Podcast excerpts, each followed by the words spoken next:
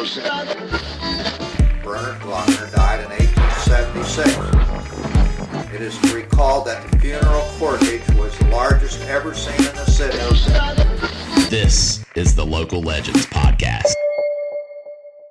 We're live on the Local Legends podcast. This is episode number seven. I'm sitting here with Scott Schmidt. Scott, how are you? I'm doing great. How are you? Good. Thanks for joining us this afternoon. How's business? Um, business can always be better, but then again, I said that 45 years ago, so it's, it can always be better. Yeah, always striving for No, more. it's good. It, it's going good. It's going it's going well, but it but um, you know, it's one of our mantras in our company. You know, every day you get up, you want to do better. So we want to be better. So that's um, um, so I'll stand with that. Let's start by taking it back to Portsmouth. What year was it that you were growing up in the? Um, I don't know. I'm 66 years old. I graduated from high school in 71 from Notre Dame High School here in Portsmouth. I got into the business, into the restaurant business in 75. But that that kind of golden age of Portsmouth, like it, it seems like that period, the 1960s, Right. was uh, a time that our community like still fantasizes about. I mean, Dreamland Pool was still the epicenter of summer, and uh, mom and dad still shopped at Marting's. I mean, what was your memory of growing up here? Well, growing up, um, shoot, I've always told people I, I never knew, and, and again, I don't think it was that depressed. Portsmouth wasn't that depressed at the time. You know, Detroit Steel was running strong, the A plant was running strong, the railroad was running strong. But even as a teenager, I didn't know anything about Detroit Steel Mill. I didn't know anything about the railroad. I didn't know anything about the A plant. I just, in the neighborhood, I grew up on 7th Street, and um, those were really clean, nice neighborhoods. Everyone kept their yards up. Everyone kept their houses up. Everyone. Um, so growing up, the only thing that in my as I got in high school, you know, was when you know things started happening. You know, nationally with Martin Luther King was probably one of the biggest impacts as far as knowing things going on nationally. Um, I was still in the I was in the fifth grade when JFK was assassinated. So what bits and pieces I remember of that is vague, but uh, but probably my strongest memories is just from a national standpoint. I know you asked me about what's going on in Portsmouth, but it affected Portsmouth, and um, so um, no violence, nothing like that. It was just uh, just a current event that happened that nationally that affected us locally here too. And then uh, you started as an assistant manager at your local Wendy's in 1975, right? Correct. Um, how'd you get into the business? Well, I got into the business. I was working as a metallurgy lab technician at Osco, and I was working the second shift, and um, they they had a large contract with Ford at the time, and Ford went on strike, um, laid off the whole second shift. Um, as my boys tease me, I had ten jobs. I I didn't, but they keep exaggerating stories. But but you know, I just went out and I was I was painting houses by day, bartending at night. I was um, uh, I was married at the time, so I, I had I had to make money. So I had um, Wendy's was coming to town. Never knew nothing about it. Didn't know anything about it whatsoever. Um, first cousin of my wife, she they had known about Wendy's from being in Columbus, and and you know they just kept talking and talking and talking how great Wendy's was. So I went out when I seen it being built, just applied, and I had some management experience actually with Glockner's, because I worked in the truck shop and worked in the service department as a service writer, and um, I didn't realize I was a was gaining management experience, but when they the truck um, the truck shop manager, big guy Larry, I can't think of his last name right now, but he just dumped all the administrative stuff on me, and of course I worked under Tony Crick. Tony was over all the service department at that time, and um, I didn't realize he was teaching me a lot about management, but he was. I, I was learning accidentally, but um, but that was my really my first spin with doing anything management wise. So I went out. They were open for applications, and I remember there was there was a line, gosh, a half a block, maybe a whole block down the street to get in, and hmm. I'm I'm a little pompous sometimes and a little aggressive, so I just cut in line and went inside, and actually I knew one of the the people that were interviewing people, and I just told them I wanted to be a manager, and I didn't want to be, you know, just a regular crew person. Not that they're not important, but um, but actually I was hired in really as a crew person. Um, right at first, but within a few days they put me into management as an assistant manager. Wow. And then 13 years later, you end up purchasing two Wendy's franchises right here in Portsmouth. Yes, um, that was 1988. I had gone our our local franchisee that I had worked for. They had sold um, Ollie Webb had sold the stores to um, uh, two gentlemen in Zanesville, Bob Goodrich and Barry Boyles, and so I'd first turned them down. Um, there was a local Bonanza franchisee here, and he had asked me to come work for them as their operator. An operator in the restaurant business is someone that is over their whole operations. Um, similar to be, I guess, like a vice president of operations. And the the people in Zanesville then came back and actually made another offer to me that if I came up and put me on a five year plan, if I came up there and got their stores up and running in five years, then they would help me out become a franchisee. Hmm. So I kind of, we went there, took the family there, was up there for about a year and a half. I was there for about two, a little over two years, but I accelerated the process and we um, got stores up and running two years instead of five. And so I don't know if they were, if their patience was running thin with me or I was running patience, my patience running thin with them as far as they just had a different style of how they did things. And I came from a different style. Um, um, they were more, much more professional than me and meetings all the time. And I'm kind of a just, just get the hell after it kind Yeah. of person. And so, and that's how we attacked it. And so we accelerated the plan. And um, two years after being up there, then they helped set me up as far as with Wendy's International to to get the two stores here in Portsmouth, my hometown. And I'm, sure you made an impression on that the very first day, even when you're walking into the Wendy's franchise and you're jumping to the, the front of the line and you, you have um, a conviction about what you're meant to do there. Right. Well, you know, I had one of those attitudes. It's not.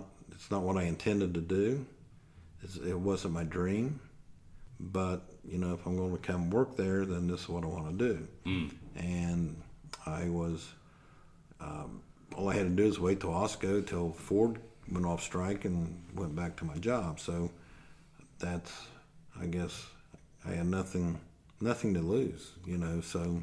And I, I really thought after I'd get going there, which had happened, I would get called back to Osco, and I got called back to Osco, and I would have made actually forty more dollars a week. Doesn't sound like a lot of money, but back then that was a lot of money, and I didn't like what I did there, and what I was doing at Wendy's. I felt good about myself. I just loved what I did, and even though I was young, I was um, How old at the time, Scott? I'd been 22. So um, I think I was like all most other young people, didn't really want to work. Who, who wants to work? Who like to work? I like going to work. I like, at the time, so I figured out I didn't have a job. So it's the first time I realized I really don't have a job. You know, I have, there's a career here and I liked what I, what I was doing. But by the time I got called back, you know, to Osco, I had already been promoted to be the general manager at the um, at that restaurant. So um, out on Scioto Trail was the first Wendy's we had here locally. So you know, that being said, I just, I've just always, I've just always loved the business, and uh, and you know, it's just a cliche a lot of people use all the time, but I, it never was a job. It just never was a job to me. Um, so it was a career. It was something I liked. You know, I felt like I had passion for it, and um, you know, I always wanted to be, you know, in high school and went to college for a couple of years. I didn't graduate from college. Am I proud of that? No, but at the same time, um, I did what I wanted to do. Um, but I always wanted to be a high school coach. So always wanted to go into coaching. Well, I really converted what I did at Wendy's into coaching. So, you know, one of the, you know, you talk about legends. I'm very humbled to be. I I don't know. I, I'm embarrassed sitting here with you right now to even be thought of as a. I'm not, but there's a lot of legends and mentors in my life. Ed Miller, Coach Ed Miller, um, talking to all my classmates. I mean, there's something, and again, I don't know if he did it by design. Um, he was just a good coach. He's a Hall of Fame coach. Um, that um, he went on to Wheelersburg, and we won a couple state championships at Notre Dame, and he won one up at Wheelersburg, and he um, he was one of my biggest mentors that that um, that I learned structure from and discipline from, and um, and again, I don't I don't know if Coach did that by design or if it was just his style. It's just the way he he operated. Tell us about your journey, and you alluded to a lot of it, but from the beginning with the business to to actually buying it. After um, you had accelerated the process, two years later, uh, you're in the franchise. I mean, what was the next step from there? Well, it was, um, you know, learning a lot. You know, I was self-taught. Um, I've got a little den at home, and it's full of accounting books. It's full of marketing books. It's full. Of, so, you know, I did my own research. I did my own um, how to become a businessman. Again, Andy Glockner is a very good friend, very successful businessman, as we know. I picked Andy's brain all the time. And um, even though Andy wasn't in the restaurant business, he was a businessman, and we were both in young business. And, but he had more resources than I, you know, than I did. But no, Andy helped out a lot, you know, with with advice and and knowing other Wendy's people in the field that um, I was constantly, you know, on the phone, on the phone with them. The Webb family that I started working for in Portsmouth. Um, he um, he had two sons, both in the restaurant business. One stayed in Wendy's, one went in the GD Ritzy's business. But but Roger was also a mentor of mine as far as really learning the fine. Um, I don't know the fine points of running a Wendy's restaurant and running a, a restaurant. Period. But something that you continue to touch on, Scott, and I love how you said uh, when you started at Wendy's, it, it wasn't your journey, right? But but you had this this self starter, this uh, just start kind of mentality that built momentum and ended up showing you how much potential there really was there.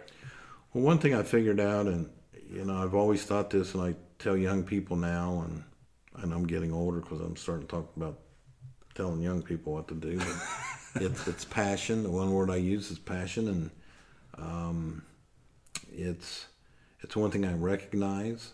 I like to think I'm pretty good. Recognize people that's got passion. If you don't have passion for what you're doing, you need to find something else to do. Um, and looking back, reflecting back on when I was there, I apparently I had I, you know I sound a little conceited maybe talking about, but no, I, I felt I had passion for what I was doing. I could have went back and to uh, my other job and made more money, and I didn't like it. I didn't like the job. The people were great. You know, there was nothing that the people in Osco did to, but it was just what I was doing. I felt good about what I was doing. Um, at the end of the day, if it was a good day, I, I felt great. If it was, if I had a bad day, the only thing that went through my mind is I, I need to do better tomorrow, so that I don't have another bad day. And I never had that with any other job, you know. But it, uh, I always felt, you know, I had that, and all my teammates, you know, when I played on there, they, it was that same feeling when you might have had a bad practice, and pretty much we had a good group of guys, and you walked out of there thinking, um, we just need to do better tomorrow. And um, but my team, we were pretty good. We won the state championship. We were pretty good. So, but a great bunch of guys. You know, great, great bunch of guys, and um, couldn't ask for better teammates.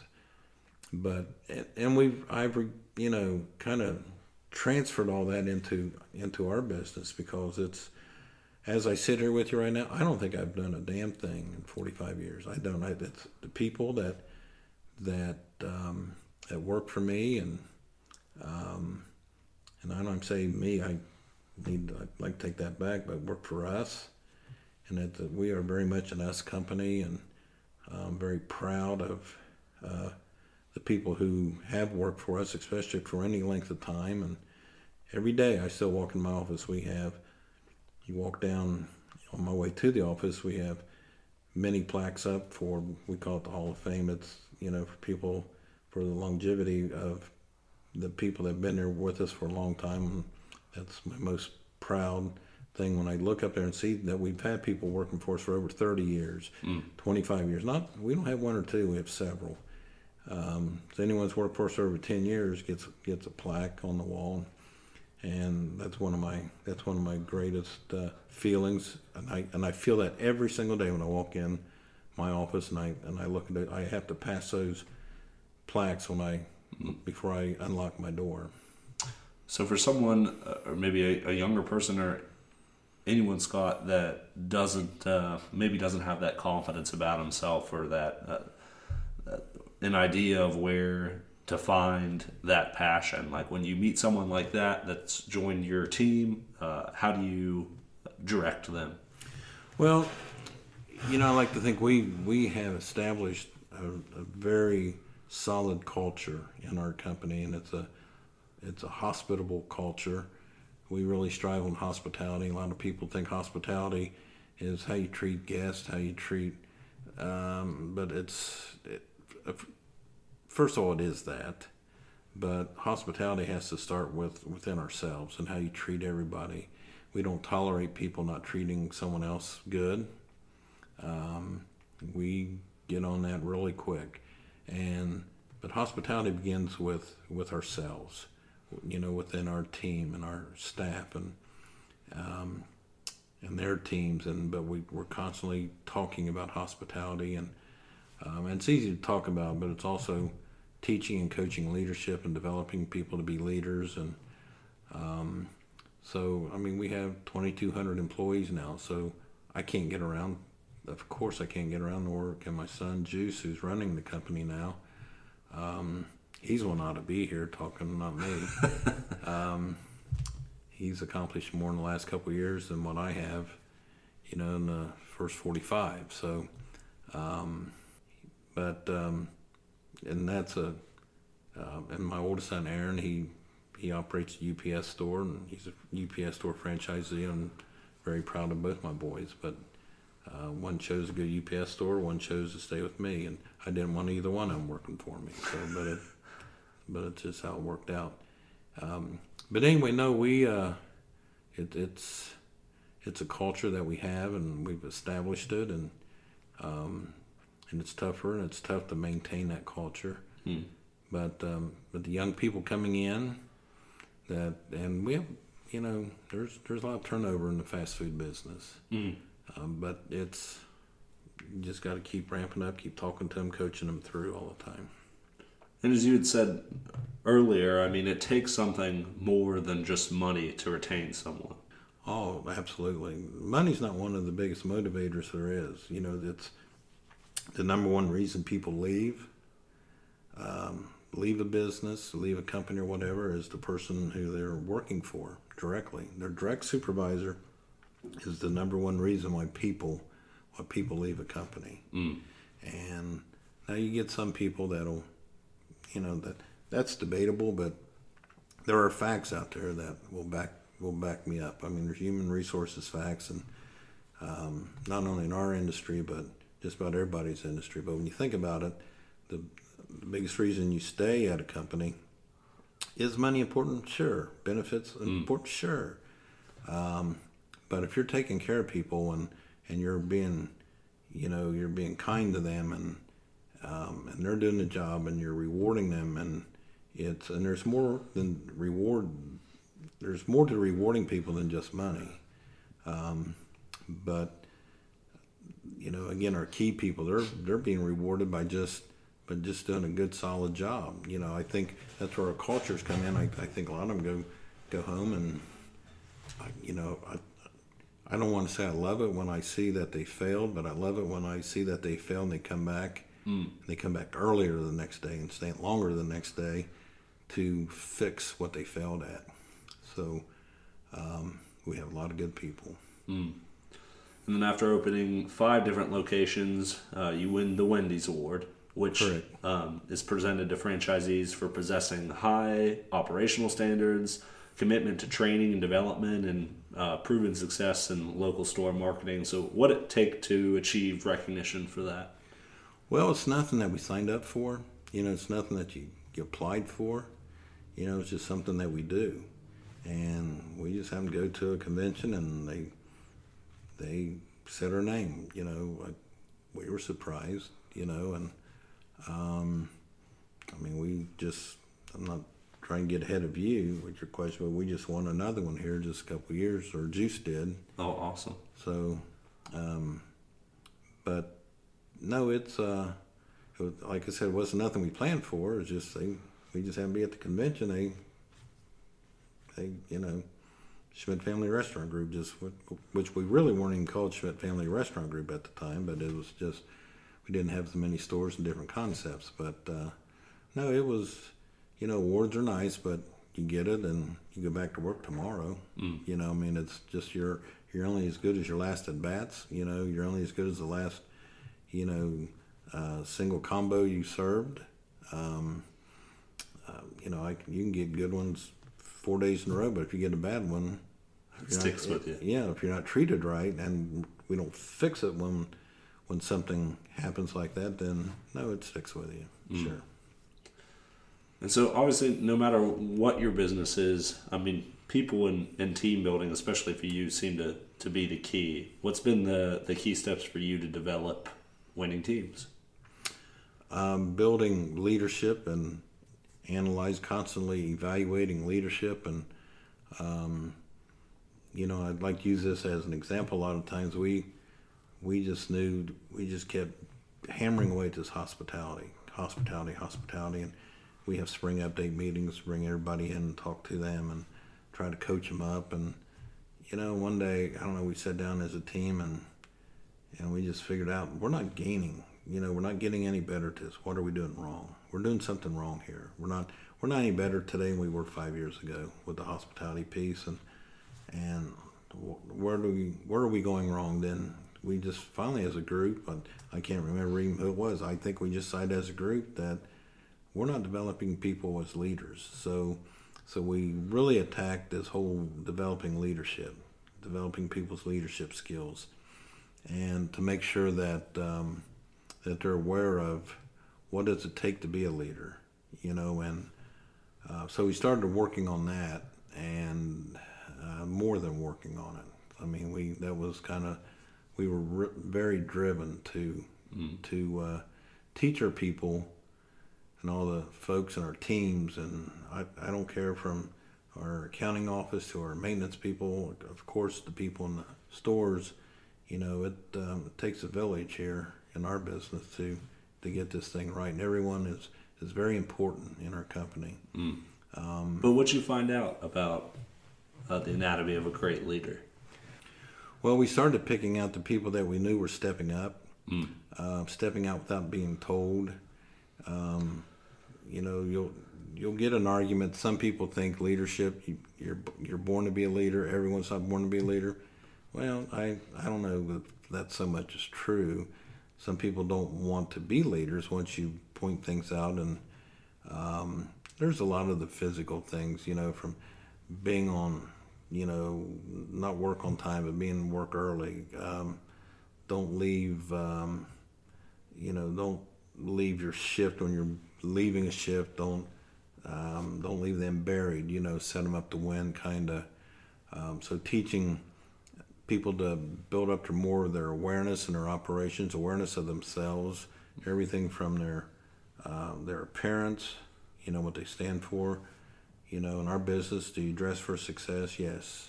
You know, and only because you can't be dressed like a slob and be dressed dirty and coming in and you got dirty fingernails and you're looking at people and you're buying food and someone's got dirty fingernails. But there's so many little pieces to it, and um, applying progressive discipline to them and being more aware of the progressive discipline from is someone out of uniform, is someone is someone's hair too long, is someone.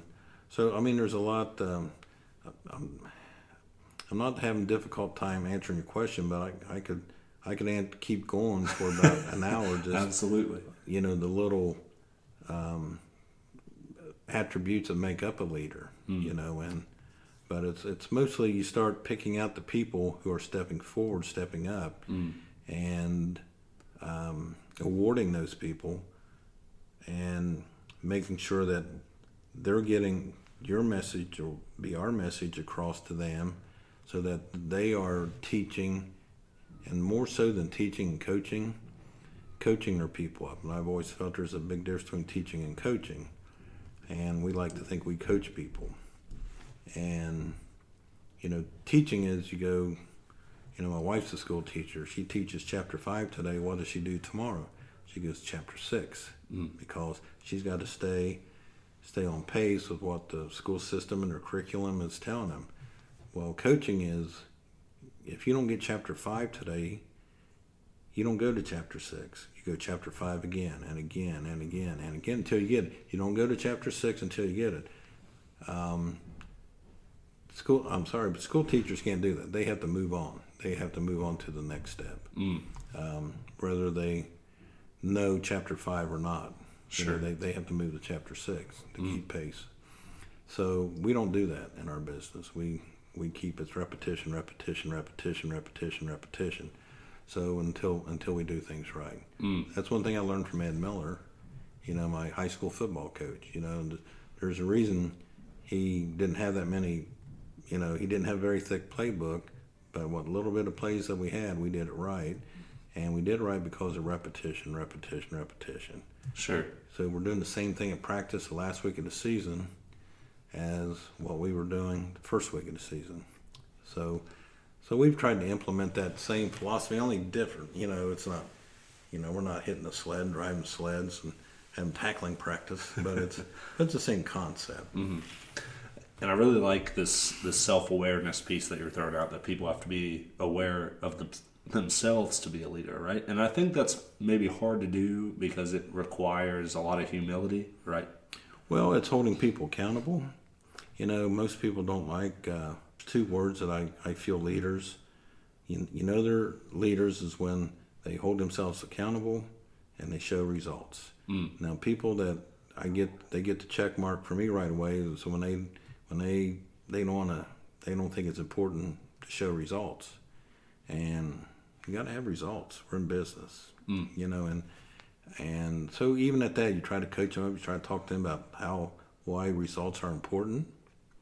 You know, so you just can't keep someone hired that's not showing results. And believe me, we've had people we we've made those mistakes. We've had people work for us like eight nine years that you know, but you keep slugging away, slugging away, slugging away. That they're going to get the results, and finally, just kind of just got to cut them loose or they end up cutting themselves loose because they can't give you the results that you're asking for.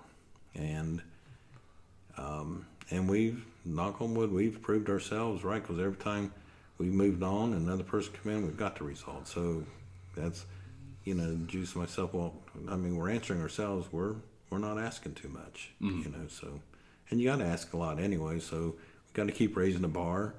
A lot of people will cut themselves loose because you have to keep raising the bar. And Juice is one that he drives me more than I've driven him, I think. But he's one. He, he is. He's definitely one. You got to get better every day. Mm. And um, he's more. He's definitely more nonsense, no nonsense than what I am. So So obviously, you and you and Andy go way back. Uh, he was just on the the podcast a few episodes before this, and tell us about um, your relationship with him? Well, you know, um, he didn't tell his story on the podcast when he he was he was right behind me on defense. I was defensive end. He was a cornerback, and uh, my son Juice teases him to this day, and I think he still holds the record. I think he's the only person ever played guard in football and played played guard on the basketball team. you normally don't see that, and uh, but one game Andy got he got his bell rung. Today he would he would have probably had to sit out a couple games with a concussion protocol. So, um, but I'm sitting there, we're looking around, we're in the huddle, and I, I mean it's it's one of my memories of Andy. It's a it's a funny memory, but maybe not so great memory. But next thing you know, he's standing on the sideline of the other team and their coaches and players are kind of young. Got my attention, like they're pointing to the sideline, like pointing at old number sixty-eight here. Just well, he got his bell rung. He didn't know. He didn't know where in the hell he was at. so, but you know what? I think two plays later, we went over and grabbed him, walked him over to the sideline, and coach came over and got him, met him about halfway, walked him sideline, and you know they give him the old salt, you know, smelling salt, salt routine, and ask him how many fingers he was shown, and if he was within four fingers, then he put you back in the game. and he was. He, he, but he was just a very very tough. He was a tough nut, and uh, back then you weren't allowed to, you know, like now, you know, you can't spare. And he he was the guy that would spare you. He would leave both his feet. My boys laughed. They look at old film, and Andy would leave his feet, his arms behind him, and his he would tackle you with his head, head first. You know, he just come. He'd be like a, you know, missile diving in on a pile. but uh, no, but um, so you know, my yeah, my first experience with Andy again was was playing ball. You know, and then as freshmen, both schools, um, you know, went together at Notre Dame, and you know, we became one class, one grade, and no, we we were good classmates, good teammates, good, you know, and good friends, you know, mm. throughout that. And that developed into a business partnership. Yes, Andy. Um, actually, when I came down to do the two stores, um, I had, you know, the banks, they're not going to talk to me. I don't have nothing, you know, and um, I could have went and got partners. You know, there's there's different a couple of different groups trying to you know, four or five partners. I didn't want to have partners, and so I finally went out and talked to Andy and for advice and what do you think? And so um, Andy's business, um, Quality Leasing, you know, they financed our, um, they, they basically financed our deal, financed the equipment and stuff. And um, Wendy's, I, at the time, made him hold you know, uh, stay on the franchise agreement.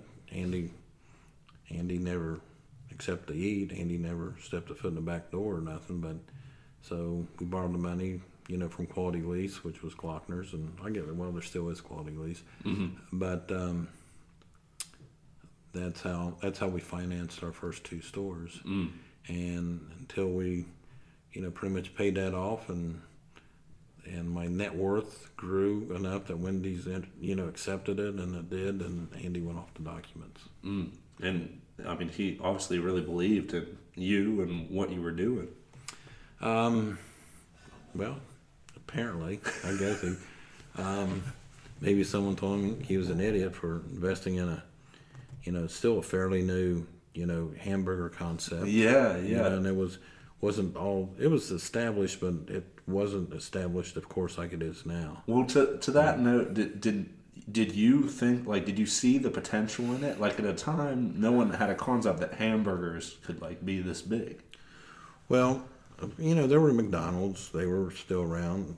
Um, they still are. They were there. Um, another hot concept at the time was Burger Chef and BBF, and you're too young. You don't remember those two, but I don't. Um, but there were other there were you know other hamburger places in Portsmouth. We were actually the fourth one, mm. but we had a different concept. We had a drive-through window, and no one else had done drive-through windows yet. So that was that was our thing we hung our hat on, and so where Wendy's, you know, made a difference from everybody else. Then everyone else pretty much copycatted from that. so everyone copies anyway. You know, you do something good, you do baked potatoes, they do baked potatoes, and um, but um, no, but it was no, it it was a um, it was rolling the dice, probably I'm sure for Andy. So if it didn't make it, I don't know what Andy would have done with you know a couple of frosty machines, and you know they've been down here, and they'd been down here, and. Uh, and uh, in the speakeasy, in yeah. the speakeasy down here, probably in each corner. But uh, but no, um, no, he's a good friend, good businessman, and he's Obviously, had a lot of conversations. Uh, what do you think you guys have taken away from your relationship? gosh, um, maybe we can write a book on that. We no just bouncing things off of each other, and I mean, and we've gone. We'll, we'll go sometime not to see each other or talk to each other for months at a time, and we do run into each other, and uh, it's like hell. We just live in the same town, and but he became very busy. I became very busy with our growth and what I was doing and what he was doing, and um, shame on us because but I don't know. We we just had lunch, you know, a couple weeks ago, and no, we still talk and um, have dinner and do some things. Our boys are the pretty much the same age, and um, I know Juice and Michael especially. Um, I think they golf some together, and me and Andy tease they golf too much. They golf too much, but uh, and we laugh about that. But gosh, both those boys have told us they're not gonna they're not gonna work like me and Andy did, and you know they're smarter boys than we were. You know they they're just they're working smarter than what me and Andy did. So, but we grew up in a in a the same era. You just you knew nothing but work, Yeah. And uh, that's people ask me when you're going to retire. I don't know what to do. You know, I I, uh, I don't I, I don't golf, I don't fish, I don't hunt. Um, so um, you got a hobby for me, do you, Connor? No, no, no suggestion. Okay. um, no, actually, I'm helping coaching up at Notre Dame High School right now, which has been it's been um, rewarding, and Yes. so I'm I'm enjoying doing that. So it gives me something to do, and um, Juice always finds a project for me to do here or there. So he uh, he's he's keeping me busy.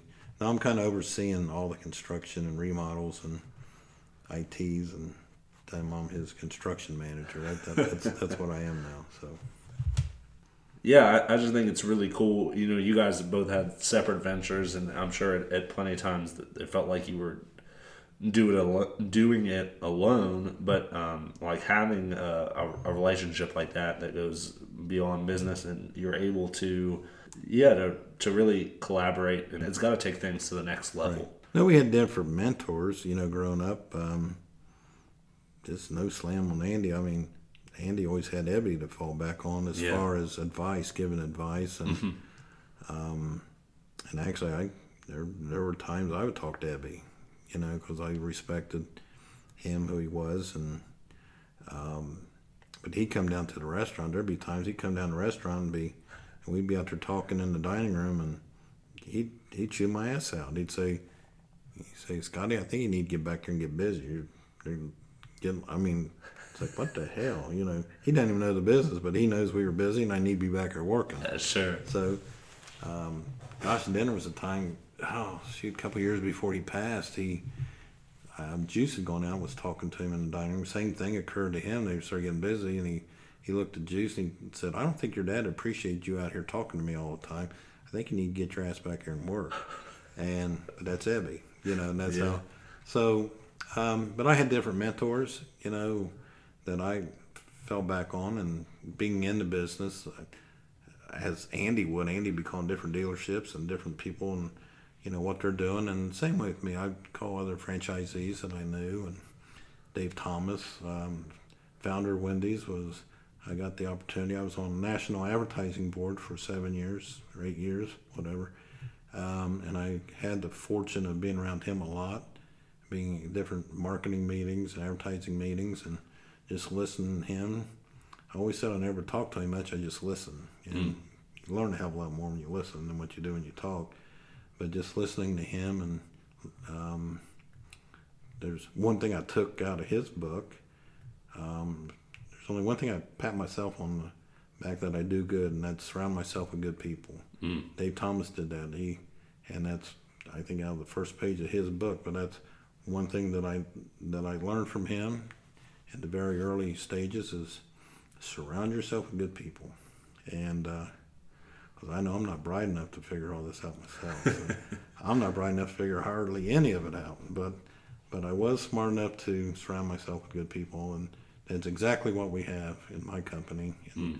and sometimes I call my company from a standpoint of, you know, where we started, but it is our company. It's not a it's not a me company, but our company. I surrounded myself with very, very, very good people. Not very good people, but very, very, very good people. So, and um, so I'm, I'm, I was smart enough to figure that out. Mm and that stays true to your whole team building mentality. I mean, I like that you draw so many parallels between what you're doing at work and uh, your life in sports, and then your life in mm-hmm. coaching, and uh, how much they interplayed. I mean, it really like sports teaches you how to take a loss on the chin. Right. Yeah. Um, and to be able to relate that into what you're doing in business, I think just makes a lot of sense.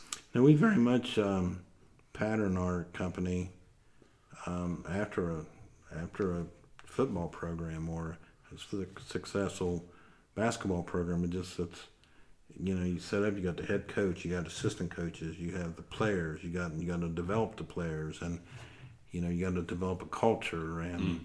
you know that's why I'm not a Patriot fan, but I respect I respect their organization like no other organization. You have to respect the organization. I'm a Browns fan get over it. but it's like, yes, it's a laughable thing. But I, no, but I, um, and I'm not crazy about their organization, how they've been doing things over the last five or six years. But I'm hoping they do because I grew up a Browns fan. But I do, res- you know, I do respect the really good. I really do respect the really good organizations out there. Mm. Um, I think, and you know, being a Browns fan, people will shoot me when they see me out, but I respect the Steelers organization also, and they're supposed to be our biggest rival, but you man, you just can't argue with their organization. You know, they just know how to do it right, and they do it right year in year out. Hmm. Um, but no, we do. There's a parallel to what we do, and because um, that's really what I grew up knowing. You know, it's what you know. My dad was a football coach also, so hmm. he was Ed Miller's assistant. So that's you know I grew up in a football family, and that's the only thing I could relate it to. And we just don't have helmets and chin straps and shoulder pads. That's the only difference. Mm. So, your uh, fascination with sport and what you've learned from it has has led you to be really involved with like the little leagues and the community and those kind of things. I'm, I'm sure that's rewarding for you as well.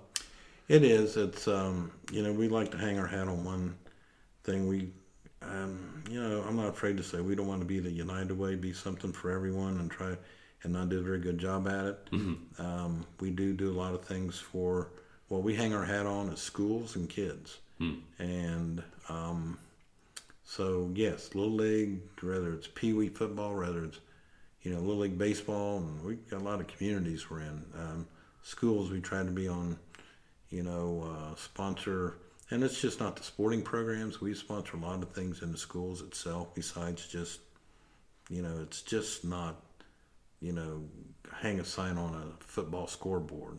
You know, we do other things in, in the schools and sponsor good behavior, sponsor good grades, sponsor do do things. We have packets that any school can call us at any time hmm. to um, pick up all their goodies that they want to reward their students with. So um, I think it's like good bus behavior. Things have changed, so don't hold me to it. But there's just a lot of things we do besides sports, you mm. know, in schools. But it's pretty much we hang our hat on sport or on schools and and the kids themselves. Mm. Scott, let's follow this thread. If with everything that you've accumulated over the years in, in your own life experience, um, if you were to join in the middle of like a high school football huddle, whether it be uh, Wheelersburg or, or one of the other local schools um, you're trying to inspire young people to pursue greatness or excellence or that win. like what what's the thing that you tell them? They just have to work hard, you know, and you got to be prepared. Um, again, that's another Ed Miller thing. and We were just always so prepared. There was nothing, there was nothing another team did to you that you didn't know. Mm. And he just he was anal about having you prepared, and not only prepared. Um, as far as knowing what they're going to do, he had you prepared physically to to take that and to know how to win. And you know that's a culture in itself. It's hard to it's hard to uh, uh, get across to, to kids, and but it's uh, but it is a culture that has to be developed. But no, it's getting um, getting them to work harder, getting them to buy into the hard work, and and convincing them that it's, there's going to be results at the end. Mm. So it's different if you're, you know, um, I'm involved, like I said, at Notre Dame High School right now, and we we are few. You know, we have few numbers, very little numbers, but um, we've got them. They're in a weight program now, and they're working very hard, and it's going to be. I'm going to be anxious to see how that's going to pay off, and I um, and it will pay off. But um, they just have to know it's going to pay off too. But no, that's that's that's the message, and you know the how you ask the question. I guess it all depends on at what stage in their development they are of you know what I'm going to be talking to them in the huddle or it, you know but it's um, you got to start somewhere but it's but it's getting them prepared getting them to work getting them strong getting them mentally strong not just physically strong so Yeah, and I, I think that's the big key is that what are you doing in, in your coaching or your sports organization that uh, that leads to development past the barbell or past the ball, right? correct Well, Scott, uh, anything you're excited about coming up? I know you're about to. You're uh, you were telling me you're going to the Final Four here soon. yeah yeah in oh, it's April I guess yeah so no I, I I got pretty much a boring life so I just uh, no I like going and watch you know got um, got a granddaughter playing pee wee basketball got a grandson playing junior high basketball got I have a niece that's playing for Notre Dame they're fun to watch they have a nice fun team to to watch and um, just watched their game last night. They had they had a good game against Memphis last night, but they, um, you know, that's kind of what I've been doing, you know, and I'm I'm not a big traveler, and like I told you earlier, I don't have a hobby. Um, you need to work on that for me. So you one besides coaching, but I, no, I um, um, no, I liked used to like golfing, but had two rotator cuff surgeries and a couple back issues and more than a couple back issues, so it's not worth it, you know. So But you set your son, your both your sons and your family up for such success, like passing on the business to them. What's been the key in doing that? Well, if I can correct you, I didn't set them up for nothing. I mean, they, you, you know, Aaron has gone in the UPS store and he's done all that his own, and um, Juice is his own man. Juice has developed. He's he's taken the company, he's taken, you know, 14 stores and turned them into 45 stores now, and that's all his doing. If it was up to me, I wouldn't I wouldn't have that many. I would have, at my age, you know, I I would have just sat back and, but um, no, I I'm not insulted by the remark, but but I I they're definitely not set up. You know, they they're- Oh no, and, and Yeah, it, it's by their merit that it's gotten to the Yeah. place what it is. But you've been their coach. Um, I, I would like to hope so. I don't know if they listen to me. So I think when they moved out of the house, that's when they stopped listening to me. But no, I I think they listen to me, um, or at least they hear me. Um, if they don't, I speak louder and get their attention. But I don't I don't have to. You know, I and again when I say I, they are they are two successful young men that are that are doing a great job and. Um, I told you earlier I didn't I didn't wish this business on either one of them. Aaron started out working with us in the restaurant business. He chose to go over and do the UPS stores. So, and and again, I, I hang my hat on passion. You got to have passion for it. He's he's got passion for what he does. He loves what he's doing. Um, Juice definitely has passion. um, with the doing the rest in the restaurant business, and um, you just have to do what you like to do, you know. And that's I spoke at a commencement exercise a few years back, and I told him I, you know, some "What's your secret, Mister Schmidt?" You know, and it's it's it's simple. You know, you got to have passion and stick stick to doing what what you like to do and and stay with it. Mm-hmm. And nowadays, everyone jumps from job to job, especially if it's a lateral move and it's just it's not doing you no good. Mm. And I like to think maybe that that was my success. I just stuck it out, you know, and I just hung in there with it. And but everyone's not like me. Hmm. Thank God, you know, everyone's not like me. But but no, they you just got to stick things out and and don't jump, don't job, you know, stop job jumping, hmm. you know, and stay with something and you know. But you got to like it though. But of course, if if you don't, but some of the people that'll leave us and well, we'll go work for Taco Bell. Well, you know, it's a lateral. It's a come Sure. on, you know, and it's um, or someone leaves Andy's outfit and wants a salesperson, they're going to jump over to Bill Cole or Bill, Cor- yeah, something like that. It's like just stay where you're at. You know, you've developed a, you know, a culture yourself there, and and but, you know, you know, and I always have to evaluate. You know, is someone chasing the money or are they chasing the company? You know, I've always valued professional athletes. These guys go free agent, and you can see the ones that are chasing the money or are they are they chasing the organization. sure. And that's the reason the Patriots and the Steelers are successful. Most people that go to them, they're not getting paid the money they could have got paid. Hmm. You know what? They're they're chasing the company, hmm. you know, and or slash culture of that company. But then again, I don't know. If I was a football player and you got a short time span, you might maybe you should chase the money. You know, I don't know. But it's uh, but most of them that don't that that chase organization turn out to be very successful too.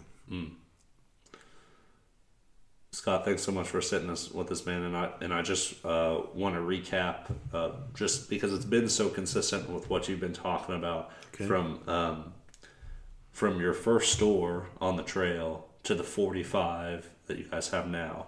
Uh, the results speak for themselves, and I think that's uh, what you're fostering um, with that that passion and purpose and and persistence.